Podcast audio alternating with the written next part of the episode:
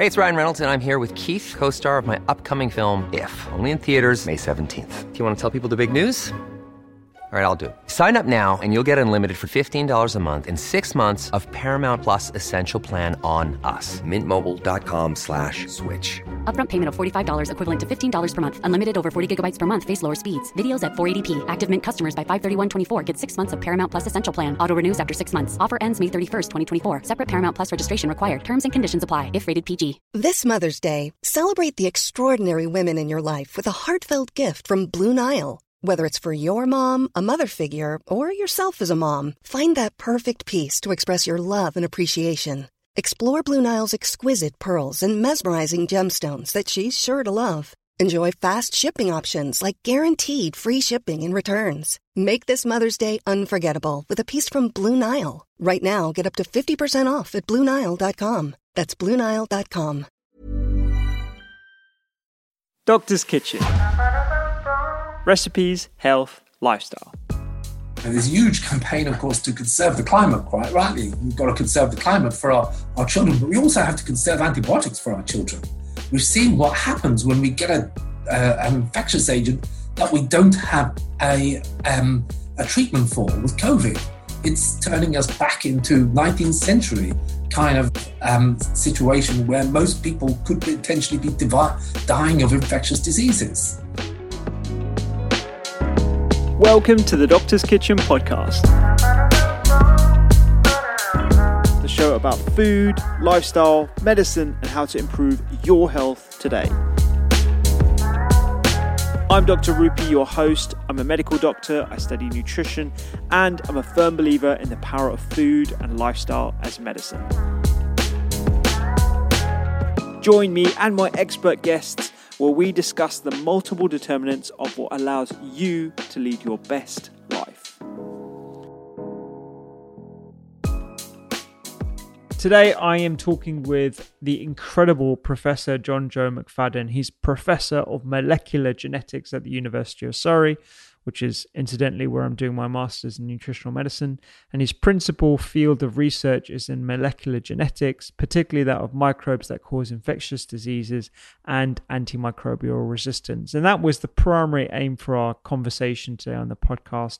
However, he has also been an advocate for quantum biology for nearly 20 years. Now, just a bit of context quantum biology isn't a new field, however, it hasn't been regarded as a field of much um, academic rigor um, for the uh, until the last 20 years, where it's actually come into fashion because there have been some fascinating studies looking at proving why living things can also be governed and explained by quantum physics.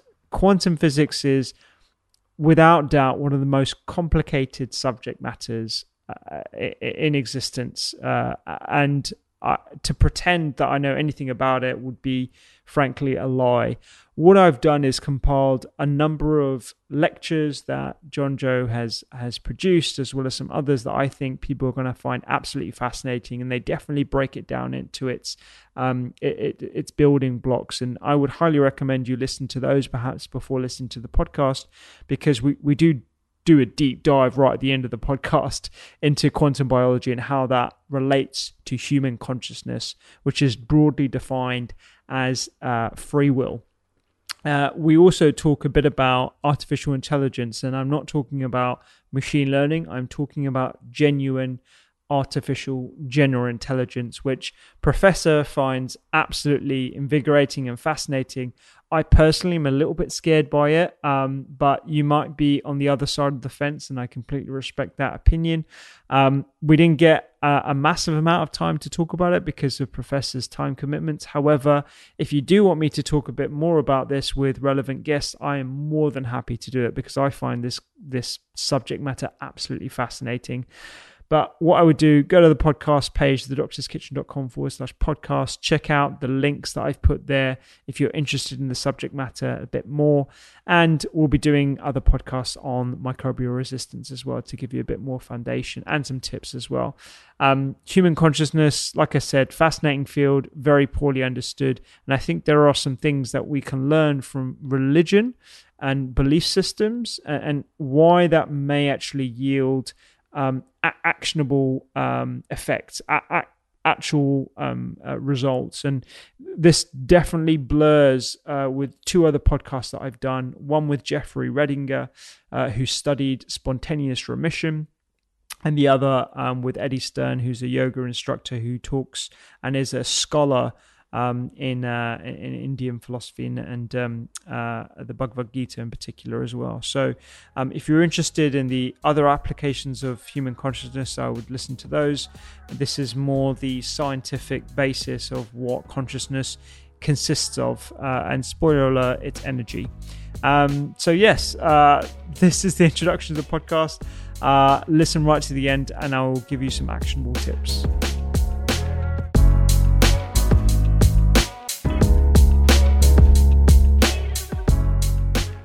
Thanks for being on the podcast today. Um, I'd love for you to talk to the listeners a bit about how you got into the field, uh, how you started your academic career, and, and what you're doing uh, today. Yeah, um, well, I started my academic career with a degree in biochemistry and then went on to do a PhD looking at uh, uh, viruses, in fact, plant viruses at that time, uh, so not human pathogens. And then did a postdoc at St Mary's uh, in London uh, with Bob Williamson then on um, genetics and uh, looking at genetic disease, human genetic disease. And then that wasn't that wasn't a very successful uh, postdoc, I must admit. And uh, one of the um, um, uh, if, any, if anyone's doing postdoc and not having a bad time and having a bad time, then don't give up. the next postdoc can work much better. So um, I went on to another postdoc at St George's then, and working on Crohn's disease, of all things. Um, and then I stumbled into microbiology really at that point by um, reports coming out that the mycobacterium, uh, Mycobacterium paratuberculosis, was um, responsible for causing Crohn's disease. I worked under John Hermon-Taylor, a very brilliant surgeon at uh, St George's, and um, persuaded him that it was worth going to the US to go and visit this guy, uh, Rod Chiodini, who had the strains. I brought them back, did some of the genetic fingerprinting tools that I'd learned how to use at uh, Bob Williamson's lab and showed that the human strains were the same as cow strains. And we published that work. And, um, and I did quite a, lot, uh, quite a lot of other work on Crohn's disease. Um, but that really wasn't going anywhere, to be honest. And um, uh, then I spread further into mycobacterial disease and obviously bumped into TB and started working on TB, and I've been working on TB ever since. Tuberculosis, so um, and then tuberculosis bumped into antimicrobial resistance a few decades ago, and it's becoming increasingly a problem in antimicrobial in, in that we had drug-resistant strains of TB appearing, appearing fairly soon after the first drugs such as streptomycin rifampicin, etc., were introduced, um, drug resistance soon followed, and that then prompted the use of combination therapy, giving many drugs, and that uh, kept the problem back for many years. But then, particularly in the 1970s, 80s, and 90s, suddenly these strains were appearing that were, uh, first of all, drug resistant to a single drug, and then multi drug resistant to many drugs, uh, extended drug resistance to usually 6, 7, 8, 9, 10, 11, 12 kind of drugs. And now we even talk about totally resistant strains. Mm. These are strains that are turning tuberculosis in, in places where the disease is common from a curable disease to an incurable disease and potentially bringing us back to the 19th century when most people in Europe were dying of tuberculosis because at that time there was no treatment. And uh, with these really ultra resistant strains of TB that are now um, prevalent, um, that nightmare scenario is returning, that TB may become untreatable again. So, uh, what that is prompting is is uh, research, and that's uh, what my work uh, is all about uh, here at uh, University of Surrey on TB. And um, um, we work on a number of different um, projects, including looking at vaccines and development of vaccines, but um, most recently looking at um, drug resistance, and particularly a kind of a kind of pre-drug resistance state that we call persistence. Now, what happens in persistence? Well, actually, I'll tell you first of all what happens, what we mean by drug resistance, and that is that if you take a bacterial population, hit them with a drug, say rifampicin if it's TB, um, then about one in 100 million cells in the population will, by chance, have a mutation that will make it resistant to rifampicin. And that's what we call genetic resistance. You then take, so if you take hundreds of millions of TB cells, expose them to rifampicin, just rifampicin, one in 100 million will be resistant. And if you grow it up, it will continue to be resistant. And that's what we call genetic resistance. It's heritable resistance, and it's caused by a mutation in the genome. And we understand that, and that's what that's what's causing the problem in MDR TB, multi-drug resistant TB, and in other organisms, similar problems of genetic resistance. But there is another state, and that is if you take eh, Mycobacterium tuberculosis or any bug and any antibiotic, and you treat it with an antibiotic uh, for say a day or so, and then you remove the antibiotic, you will have killed 99.99% of the bacteria but some of them will remain. And when you take these and grow them up, they're not resistant. They're just like the parent, they're just as sensitive as the parent to the antibiotic. But somehow they manage to survive exposure to antibiotic. And these we call persisters, and we think they're the kind of progenitors of drug resistance because if you get cells surviving the drugs for long enough, then you'll eventually get a mutant turning up. So there's a lot of interest in the field of finding out more about these persisters, these bacteria that um, are um, are uh, able to survive antibiotic, and no one we don't really know how or why they are able to survive antibiotic, but we know that it correlates with some factors. For example, growing slowly is a good thing. To survive antibiotics, growing slowly. So in the latest paper, I call uh, come up with a, there are other factors as well that are, are associated and and what I what we describe it as in this paper that we've just published is what we call a hunkering down um, hypothesis that there are many ways by which bacteria will spontaneously and through random fluctuations inside their cells go into a hunkering down and by hunkering down I mean kind of just getting under the radar getting getting yourself into a bomb shelter, moving slowly, doing everything slowly and protecting yourself, then you might survive the onslaught of antibiotics. And this hunkering down seems to be something that happens randomly. If you, for example, look at all of the cells in the population, and we do this by looking down the microscope or looking at how fast it takes for a cell to replicate, you get what's called a normal curve or a Gaussian curve, which has that normal shape like that. One in fast growing cells, the other end slow growing cells. So some of the cells spontaneously grow slowly. Some of them may have other differences. They may make less protein, they may make more protein. And all of these random fluctuations inside cells will end up with some of the cells being in this hunkering down state. And this hunkering down state will allow them to survive antibiotics, but only for a generation or two, and then they lose it. So it's not really heritable in the long term, but it's heritable long enough for them to survive a dose of antibiotics. So we're trying to work out more about that, and there's all sorts of odd things that we don't really understand. For example, I'll give you one. I'll give you one which is something puzzle, that's been puzzling us for a long time. It's easy to easy enough to explain. So um, I said there are cells that grow fast and cells that grow slow. Uh, the, so the fast growing cells get killed by the antibiotic, the slow growing cells don't. So we're interested in what makes a cell grow slowly. So one of the things we decided to look at was how heritable is slow growth rate itself. So if you have a slow growing cell and it divides in two. That's how bacteria uh, replicate. Divide in two. So the two daughter cells, as we call them, they're actually two halves of the mother cell. So the mother cell just grows long and then divides into two daughter cells. So we ask the question is growth rate itself, the time it takes for a cell to divide, is that heritable? So are the daughter cells are all like the mother cell? So if it's a slow mum, does she make slow daughters? If she's a fast mum, does she make fast daughters? And the answer to that was no, she doesn't, which I think boring enough. But then we found something odd. That that's okay, not heritable. But then if you look at the two sisters, they're almost identical, have nearly the same growth rate. So it's like if you have twin daughters that look identical, like, like themselves, each other, but nothing like you or your wife. How do you do that? Mm. Now, I just don't know. And so it's a puzzle. You take a cell, cut it in two, you make two cells that are totally unlike the mother, and they're very much like each other.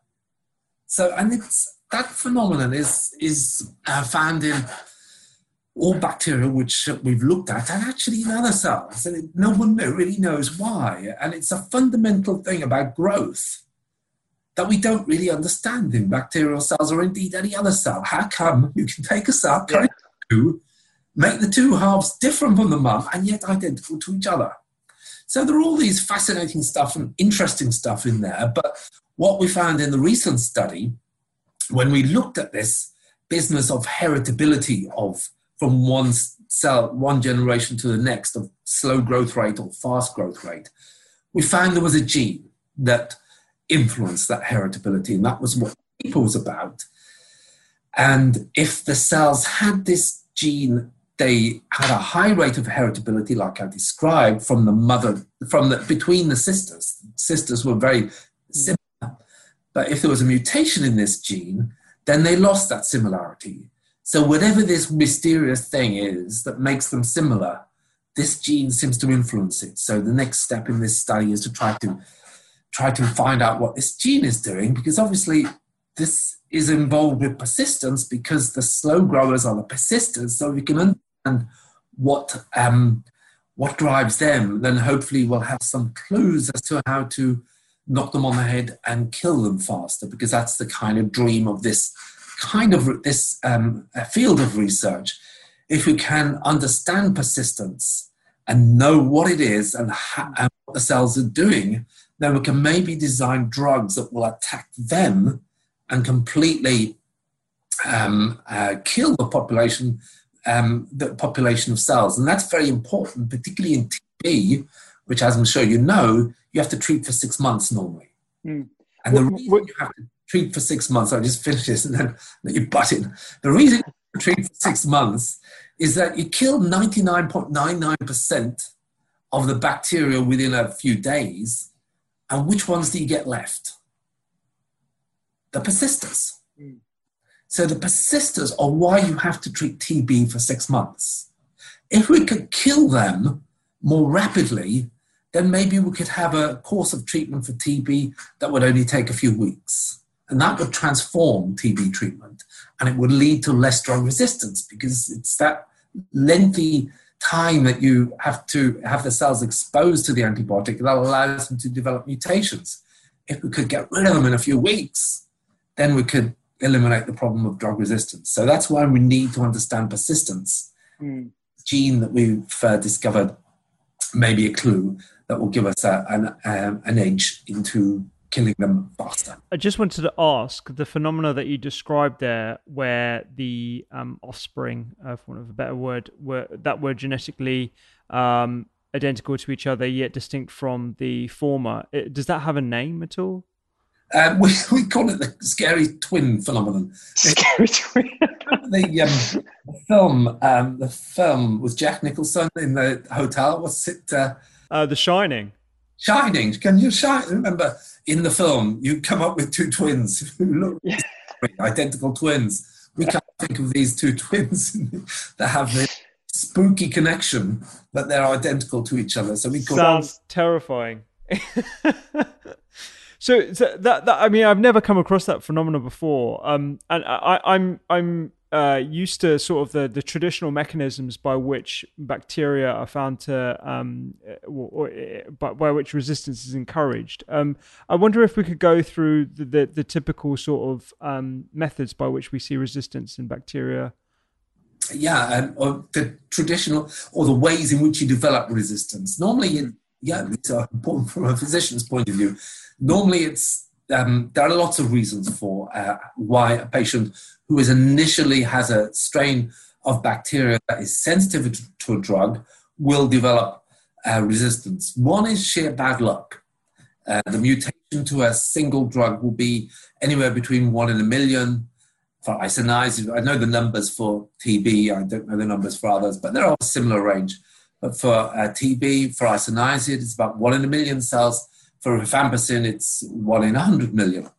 So that's why we use combination therapies because then the the chances of a, of a drug being resistant both is the product of the, of those. So that's one in ten to the six times one uh, one in ten to the eight, one in ten to the twelve. So that's a billion trillion, a billion, a million billion, I think, something like that. There's a lot of cells. So you never have that number of cells in your body.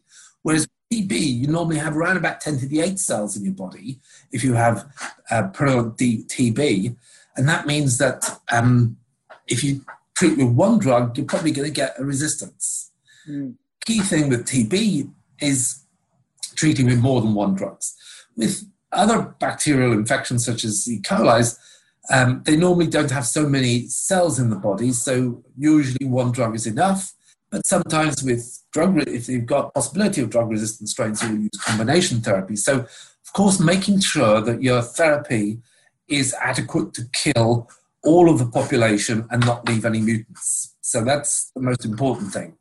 The kind of things that can happen still if that um, if the patient takes the drugs and you and you're doing all of that is the patient may not continue to take them. In TB, of course, it's it's very common that, as you know, the patient may get better within a few weeks. They'll be mm. with the drugs and they'll feel fine. And you know, if they're seen regularly at a clinic, and um, and then you'll keep checking up, and okay, you're still taking the drugs. More of a problem is in the developing world, where patients often, will often have to pay for therapy. They get well, they feel fine, so they sell the drugs to the guy down the road who's got a cough, and then they haven't cleared the infection in their in their lungs you've still got some of these particles hanging on in there, and you take the antibiotic away, and then they come back. And now there's an increased chance that they're going to have uh, drug resistant strains. So, patient compliance is another thing. The quality of the drugs is another thing. There's more of a problem in the developing world where you have um, drugs coming from all sorts of uh, disreputable sources. But also absorption is another thing. Not everyone absorbs the drugs and um, um, and that's uh, very much a, um, a, a, personal thing that uh, patients differ in the amount of absorption. So finding out what the level of the drug is in serum is usually too expensive. Therapeutic drug monitoring that's a big deal for, you would only do it for very uh, toxic drugs where you're afraid of toxicity and you uh, do regular measurements. Um, but those are the kind of factors that will um, that will uh, promote drug resistance. And then, of course, if a patient has a drug resistant strain, then they should really be isolated because then they can transmit that to um, another another person, and then uh, that will be primary resistance where the strain is resistant right at the onset of therapy. Oh, and the other extremely important thing in, in treatment, of course, is the um, the line is goes something like never add just a single drug to an already failing Mm. So if you're giving, um, say, three or four drugs for uh, TB and that fails, don't give one more drug. That's the worst thing you could do because the TB will undoubtedly dr- develop resistance to that one drug. You've got to give at least two, preferably three new drug, new drugs that, or three drugs that to which the strain is susceptible to. You've got to do drug uh, susceptibility profiles and make sure that the strain is, is susceptible to some other drugs and give preferably at least three drug, more drugs. Because otherwise, you're doing the same thing as, as developed the resistance, adding one more drug and you had a strain that was sensitive to three, uh, uh, was resistant to three uh, drugs, now becoming four drugs, and then five drugs, and you had another, and then six drugs. And very quickly, you can ramp it up to get a strain that's resistant to practically everything we, we have in our pharmacopoeia. So um, that's really a really important uh, point that never add a single drug to a failing regime. Are these um, observations that you're, you're, talking about with um, TB and, and, particularly multi-drug resistant TB? Uh, are, are, those distinct for, for mycobacteria, or is there crossover between different, um, more common infections, should I say? So things like UTIs or upper respiratory tract, lower respiratory tract infections. So uh, persisters are a problem in, in every infectious disease. You get persisters Normally, say with UTIs, it's not such a problem because you know you only need to treat for a couple of weeks or so, a week or so, and therefore, and that will kill all of the bacteria, um, including the persisters. Um, the, the, with say E. coli will replicate optimally about every 20 minutes or so. Mm. So you can kill the population by having the antibiotics around long enough to get down to the 99.999% until you get rid of the persisters. With TB, uh, the bug only replicates about every day. So that means that that gives you the six month treatment, and that gives you much more of a problem of persisters um, than uh, with uh, most. Uh, so the more acute infections uh, are not normally such a problem with persisters because um, you, normally a, a fairly short course of treatment is enough to sterilize the patient. Yeah what I've um, witnessed in my relatively short uh, career now as a doctor, I've been a doctor for about uh, 12 years. Um, when I first started, there were some antibiotics. I had to literally call up the uh, microbiology registrar consultant on call to uh, get them prescribed for the patient. And now I've witnessed s- those same medications being given routinely post operatively. We've seen a huge shift in the use of stronger, more broad spectrum antibiotics in response to um, uh, microbes that, that are gaining resistance. What is on a global level? I know we've talked about persisters and we've talked about multiple regimes. On a global level, what what are the, the main driving factors behind what I see anecdotally and what I hear about in, in different healthcare systems? Same kind of things as I spoke to before, but on a on a more widespread and scary kind of level in that um, um, you're, you're, absolutely right. Uh, the drugs, essentially, drug resistance, which is an evolutionary process, trillions of bugs in our environment, and we're throwing antibiotics at them constantly, not only in, in medicine, but also in, in agriculture. And um, we are providing them with a huge selective pressure to develop resistance. And that is not going to go away, and it is going to increasingly. It's an accelerating thing. You you um, uh, once you get a resistance, it's going to be in your population for a long, long time, and um, and it makes that antibiotic essentially useless. So what it means is that this has got to be balanced by uh, pharmaceutical companies discovering new drugs all the time, and they haven't been really been able to keep up with that. Mm. Um, it's now becoming now pharmaceutical companies are becoming more willing to invest in antibiotics, but essentially the problem was from a pharma, a pharma um, pharmaceutical company perspective, most infectious diseases were quick. You only give them a week or two of drugs. Mm. The pharmaceutical companies are, of course, much more interested in the long term drugs for the chronic diseases. They've got more payback on them, so they weren't so interested in developing new antibiotics. But now the world is is being assaulted by drug resistant strains from uh, as well as TB, MRSAs, of course, in in, in hospitals. Uh, Pseudomonas strains, Klebsiella, and all of these pathogens are becoming more and more resistant. And the number of drugs that we have are, are, are, are getting fewer and fewer. And um, uh, we've got to really try to do something about uh, prescribing practices. Uh, and I think we need to as well as the, the, kind of microbiological things we can do, finding out more about why physicians overprescribe. And they do. And we know that everyone overprescribes. We still know that loads of, of uh, antibiotics are given to people with sore throats that they don't there almost certainly isn't, or most usually isn't, a um, an infection that, that needs an antibiotic, and so many other things that um, um, that don't need treatment.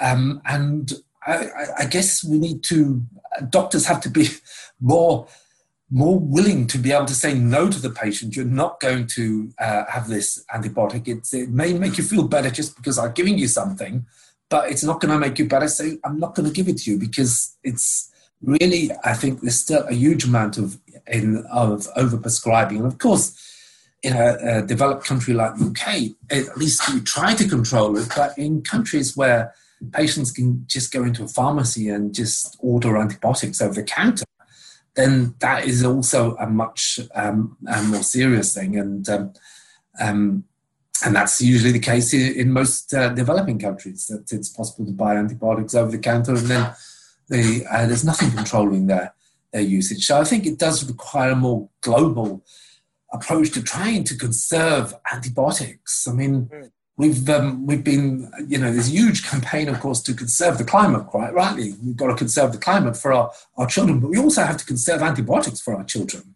We've seen what happens when we get a uh, an infectious agent that we don't have a um, a treatment for with COVID.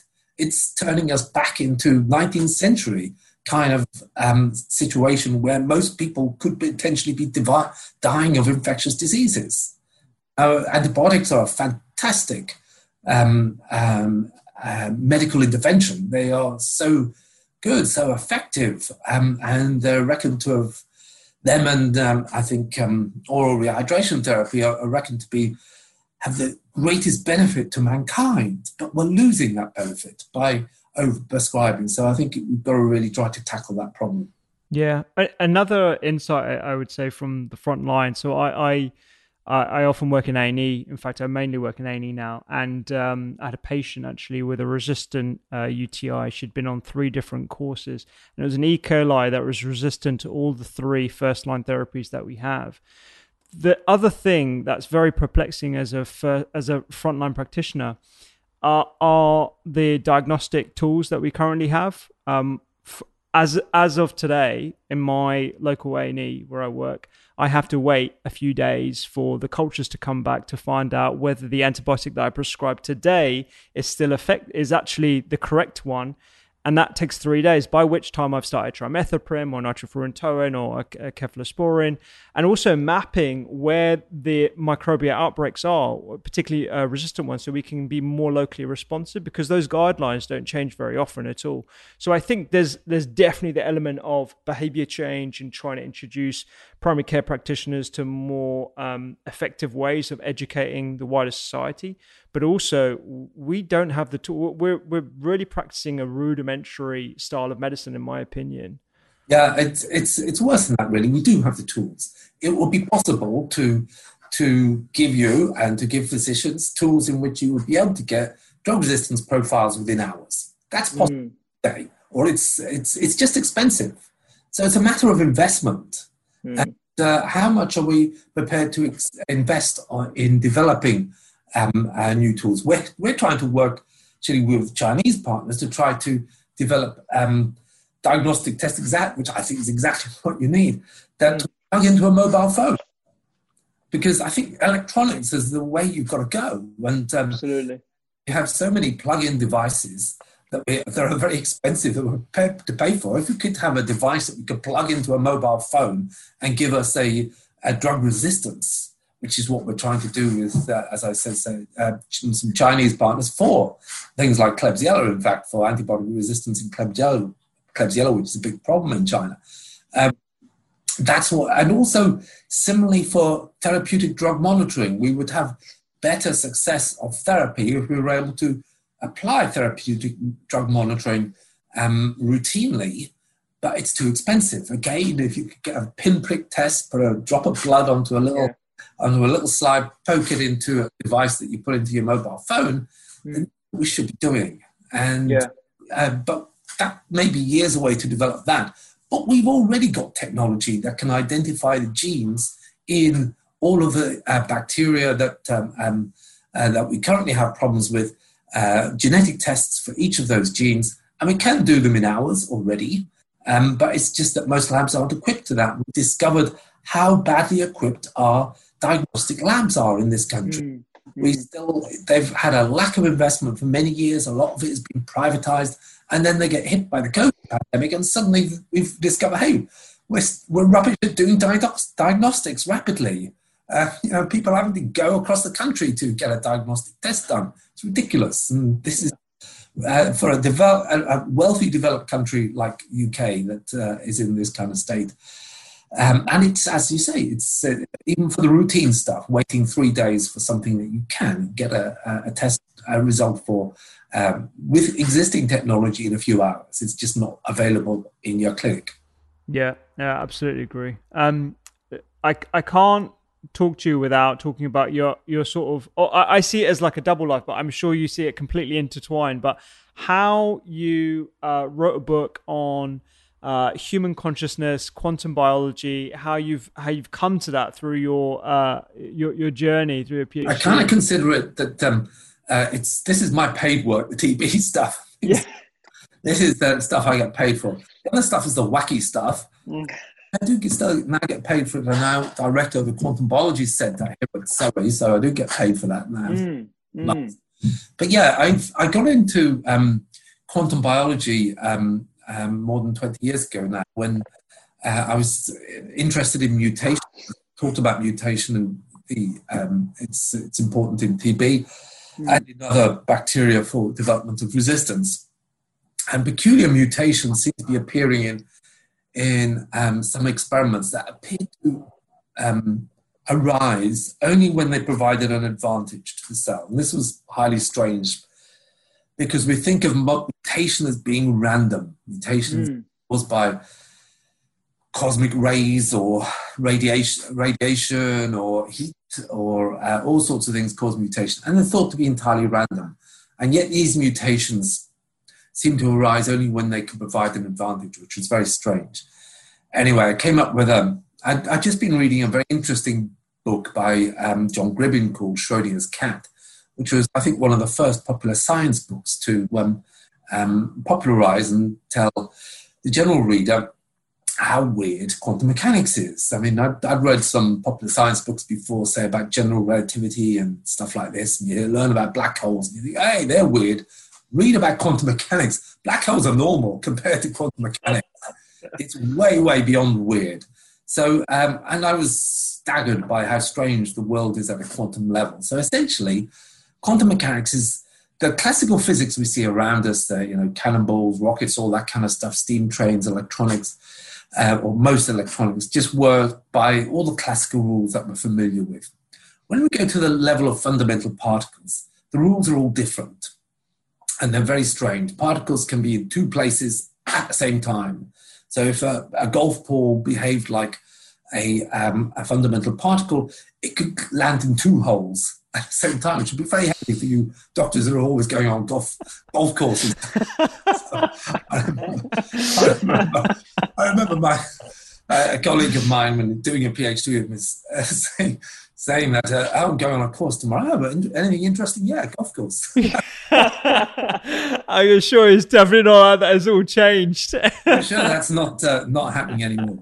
Yeah. anyway, so anyway, if you, if you if you could quantum golf, you could uh, get two holes at once with your one ball. So um, that's what quantum mechanics can do. Particles can be in two places at once. They can say spin in two different directions at the same time. And they can also be entangled, uh, which is something, I mean, Einstein gave us black holes, um, backwards in time travel, and um, all, all sorts of weird stuff like that. And he said, no, this is too, this is, this can't happen. And they called it spooky action at a distance, which is where two particles can be separated, say by the entire length of the galaxy. And if you tweak one, the other one will jump instantaneously. So bang, they'll go like that.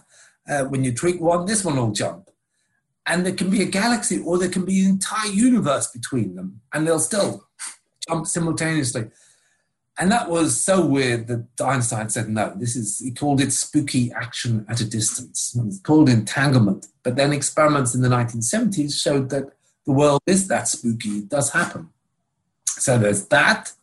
Particles can go through walls. So if you're a quantum particle, you could pass through walls that you shouldn't really be able to go through without a battle axe. Um, you can just float through them, uh, ghost like through a wall.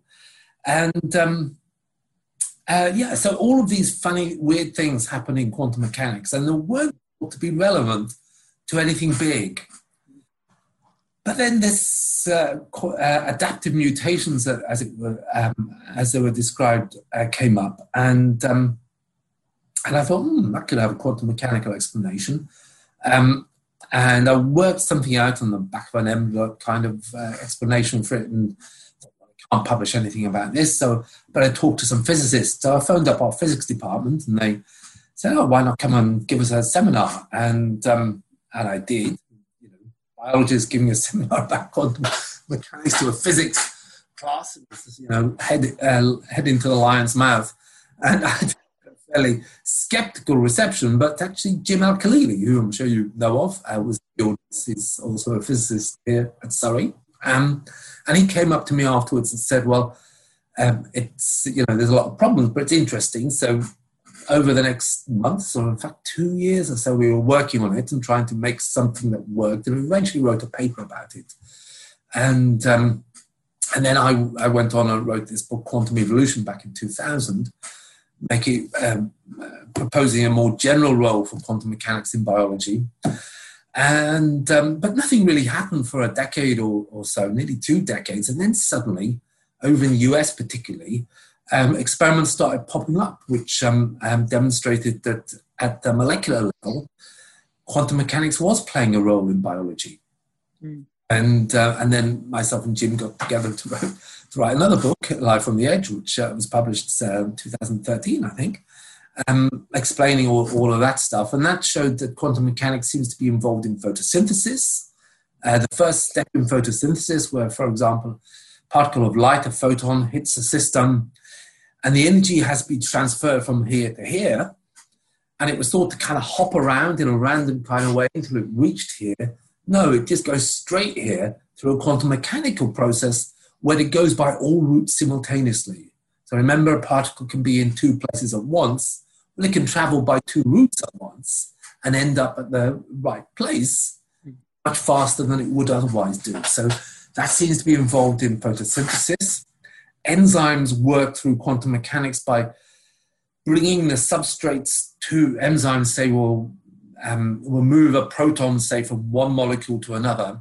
And enzymes do it by bringing things together close enough that it allows a particle to walk through walls. Remember, I said particles will walk through walls. It does this in, in inside enzymes. And enzymes are, are responsible for for making life really. And they accelerate chemical reactions by factors of 10 to the 20 one with 20 noughts on the end which if you could accelerate your walking speed by that you could walk across the universe in seconds. So that's how much of an acceleration an enzyme provides. And no one really understands how and quantum mechanics seems to at least provide some of the answer.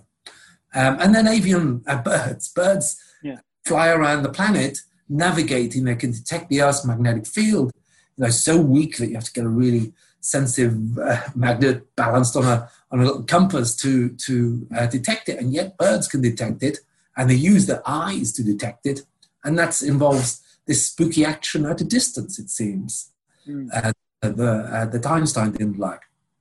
Um, so quantum mechanics seems to be involved in life, and actually, when you think about it, at a molecular level, life is all about enzymes. What they do is move protons and electrons around in biomolecules. And if you ask a, um, a physicist, if you want to move protons and electrons around, what science do you need? And that's the science of quantum mechanics. And biology dis- discovered that billions of years ago. And it's been working with it working out clever ways of using quantum mechanics for billions of years. And we're now trying to work out how they do it. So, what what I'm trying to process through in my head is how I, I can understand how quantum biology is related to persistence in in the uh, multi drug resistant TB and, and how you have this like adaptive pattern that doesn't uh, ascribe to the, the, the principles that we would have thought of random action or random mutation. Um, how does this apply to consciousness in in, in humans? How, how... consciousness? Uh, well, that's that's another story. Um, okay, story, and it actually goes back to the uh, the book I, I wrote on quantum quantum biology all those years ago, quantum evolution, and chapter thirteen was about consciousness, and I put it. I sent it to the publishers and had chapter 13 on about consciousness. And the reason for that was that um, actually Roger Penrose, who won the who won the um, Nobel Prize this year, um, uh, and the um, American anesthetist uh, Stuart Hameroff, came up with an idea of about how consciousness works using quantum mechanics. Um, and I thought, okay, well that's cool. I can include that in chapter 13. Um, but then when I started to work on chapter 13 and I looked into their theory, I found I couldn't believe it. It just didn't make any sense at all. And the reason for that is that it required your whole brain to be a quantum mechanical state.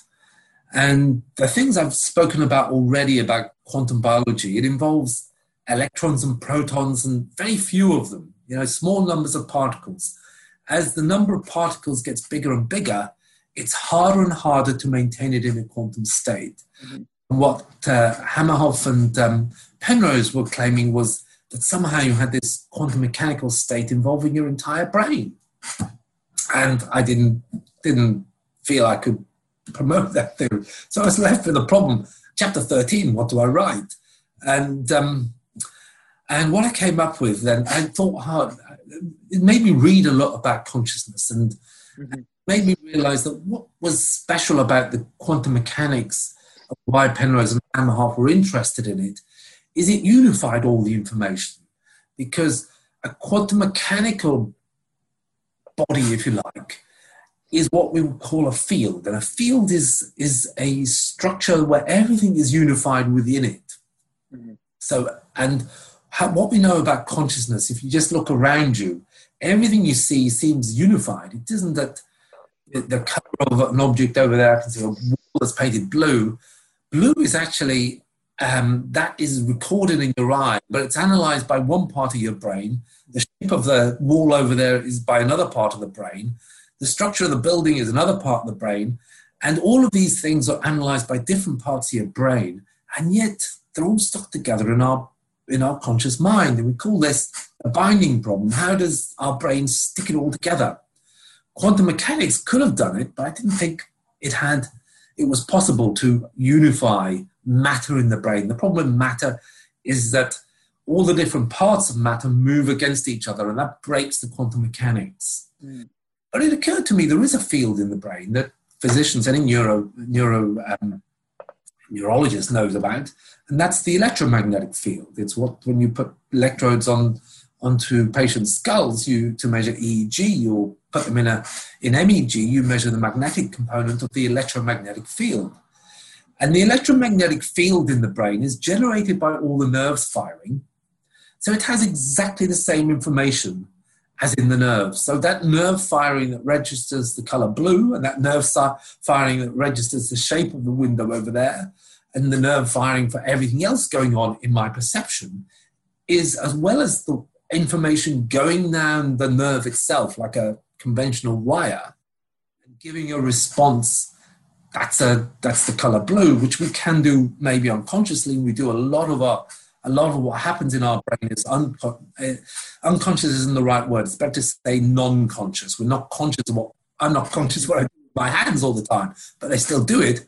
I'm not of my lips moving to make the words that I do, and that's an enormously complex calculation that's going on in my in my in my brain that makes my lips and mouth and everything generate the right shapes to make words. I'm not conscious of it. Mm. So most of what our brain does, we're not conscious of, but some of it we are, and it's joined up. It's part of the, it's bound together in our conscious mind.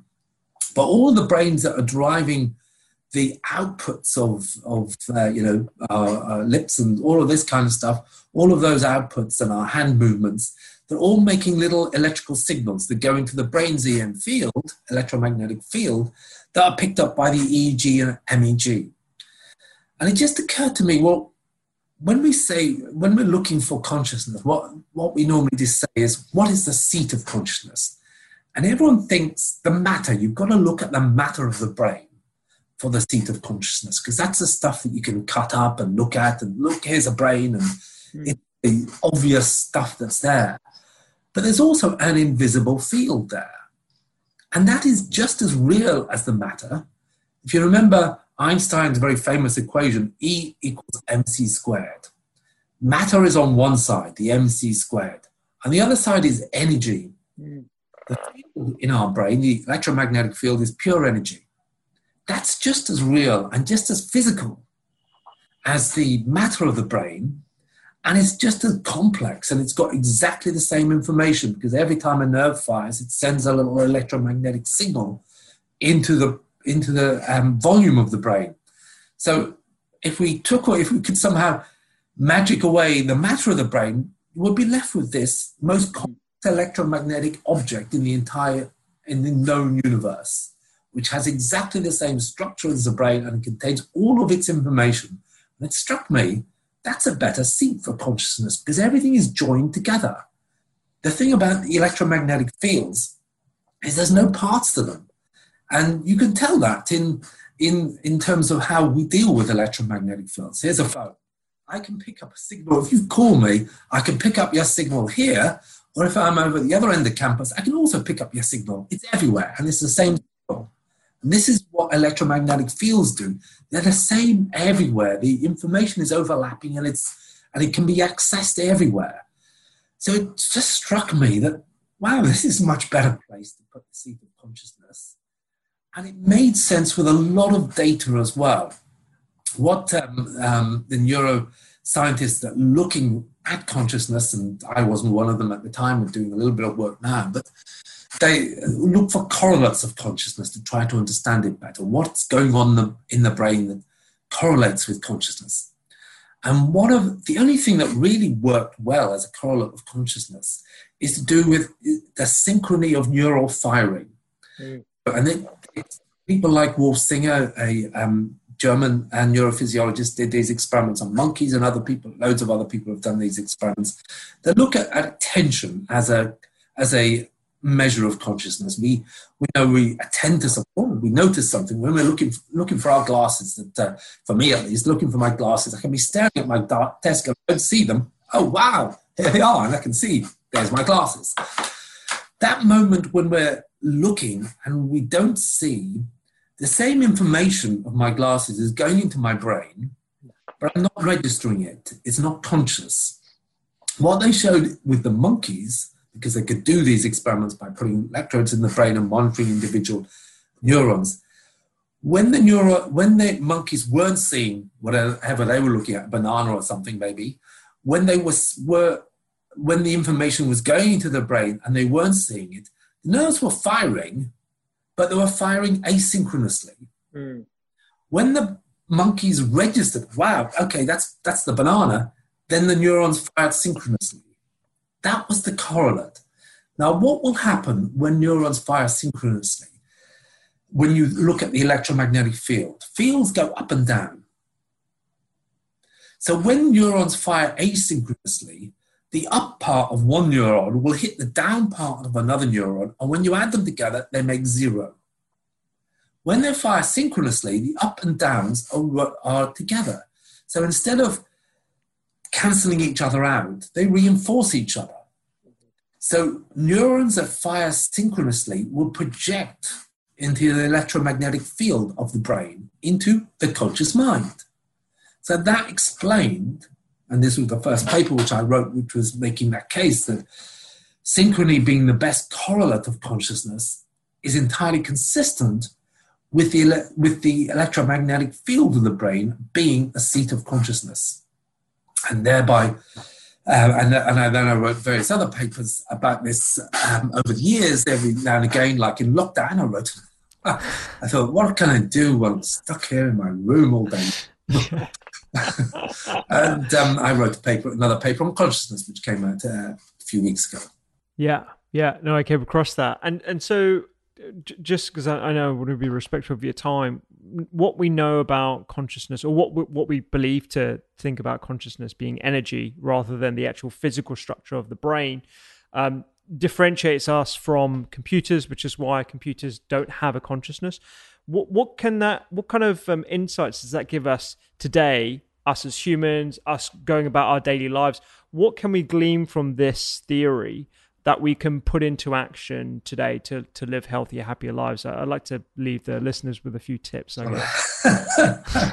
oh, yeah, a um, yeah, I don't know. It's uh, it, to me knowing a little bit more uh, about consciousness does um, uh, is is what makes me. Uh, it's interesting. I mean, understanding more. I mean, to me, you know, consciousness makes much more sense than it did before, and that to me makes me feel healthier and happier. It doesn't make me any healthier and happier, but it can. Of course, consciousness for um, neurologists is an extremely important uh, um, uh, thing to measure. Um, in locked-in patients, are they really locked in? Is there someone? In, mm how do you tell the difference between life or brain death?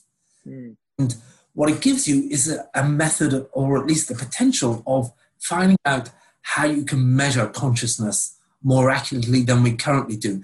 And actually, how it's measured is actually looking at the EEG and looking at patterns in the EEG, and the more complexity of that pattern seems to correlate best with whether a patient is conscious or not. Um, so I think does have medical significance understanding what consciousness is and maybe maybe even treating some some forms of of uh, of uh, pathologies that may interfere with consciousness and i won't dare to to really go into that as i'm not a physician but we know that consciousness has many different states some that people interfere with with drugs etc but others that people will get depressed. And I don't know why, but maybe there are ways in which we can, by understanding how consciousness works, we can interfere with it. And then lastly, there is the very cool and, uh, and rather scary possibility that understanding it more will allow us to engineer it. And this, I think, I would love to see this in my lifetime, making a robot think. And yeah. you know, it would be I think that would be most the most remarkable achievements of, of humanity if we managed to make an artificial mind that really can think rather than just calculate and think like us and talk back to us. And that that, that would be would, to me would be the most fantastic advancement. So I think, and I think it, I think there are ways if we understand, if I'm right, and consciousness is the electromagnetic field. In order to make a conscious mind, you've got to compute through electromagnetic fields. And there are ways of doing that. But computers aren't made with that architecture in mind. So there is a route towards making an artificial consciousness once we take that on board, but it's a completely different way of making a computer. And where we normally computers are made to insulate themselves from the electromagnetic fields that they generate, we call that interference, electrical interference. So computers are, are made to avoid that. What I'm saying is make a computer that uses that, that uses electrical interference as well. If they do, they'll eventually become conscious. So, last uh, thought for the day. Yeah, no, thank you so much. I really do appreciate the time, Professor. That's quite uh, right. It's been a yeah, pleasure. it's uh, it's yeah, it's definitely a pleasure to chat to you, and I'm, I'm sure we'd have to do something like this again because uh, I've got a whole load of questions.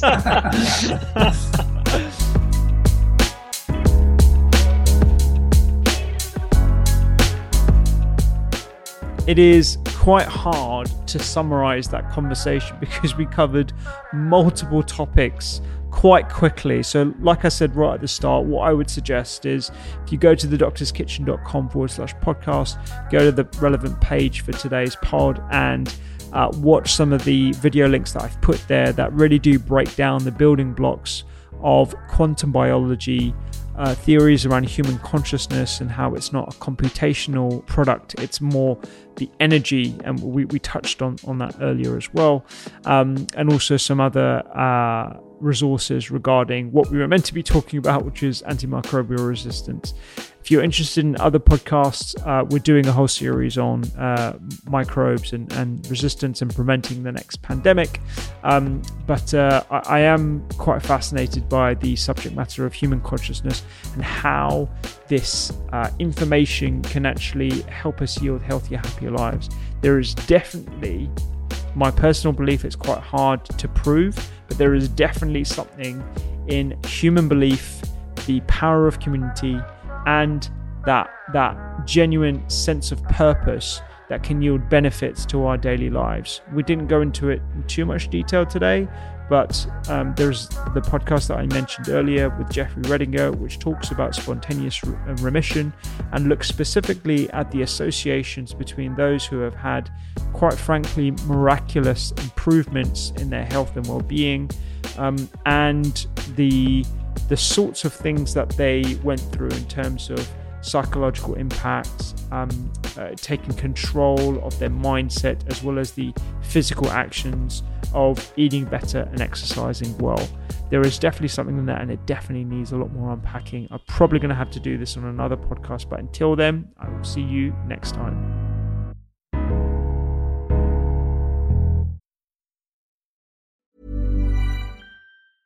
Planning for your next trip? Elevate your travel style with Quince. Quince has all the jet setting essentials you'll want for your next getaway, like European linen, premium luggage options, buttery soft Italian leather bags, and so much more. And is all priced at 50 to 80% less than similar brands. Plus, Quince only works with factories that use safe and ethical manufacturing practices. Pack your bags with high-quality essentials you'll be wearing for vacations to come with Quince. Go to quince.com/pack for free shipping and 365-day returns. Mom deserves the best, and there's no better place to shop for Mother's Day than Whole Foods Market. They're your destination for unbeatable savings, from premium gifts to show-stopping flowers and irresistible desserts. Start by saving 33% with Prime on all body care and candles. Then get a 15-stem bunch of tulips for just $9.99 each with Prime. Round out Mom's menu with festive rosé, irresistible berry chantilly cake, and more special treats. Come celebrate Mother's Day at Whole Foods Market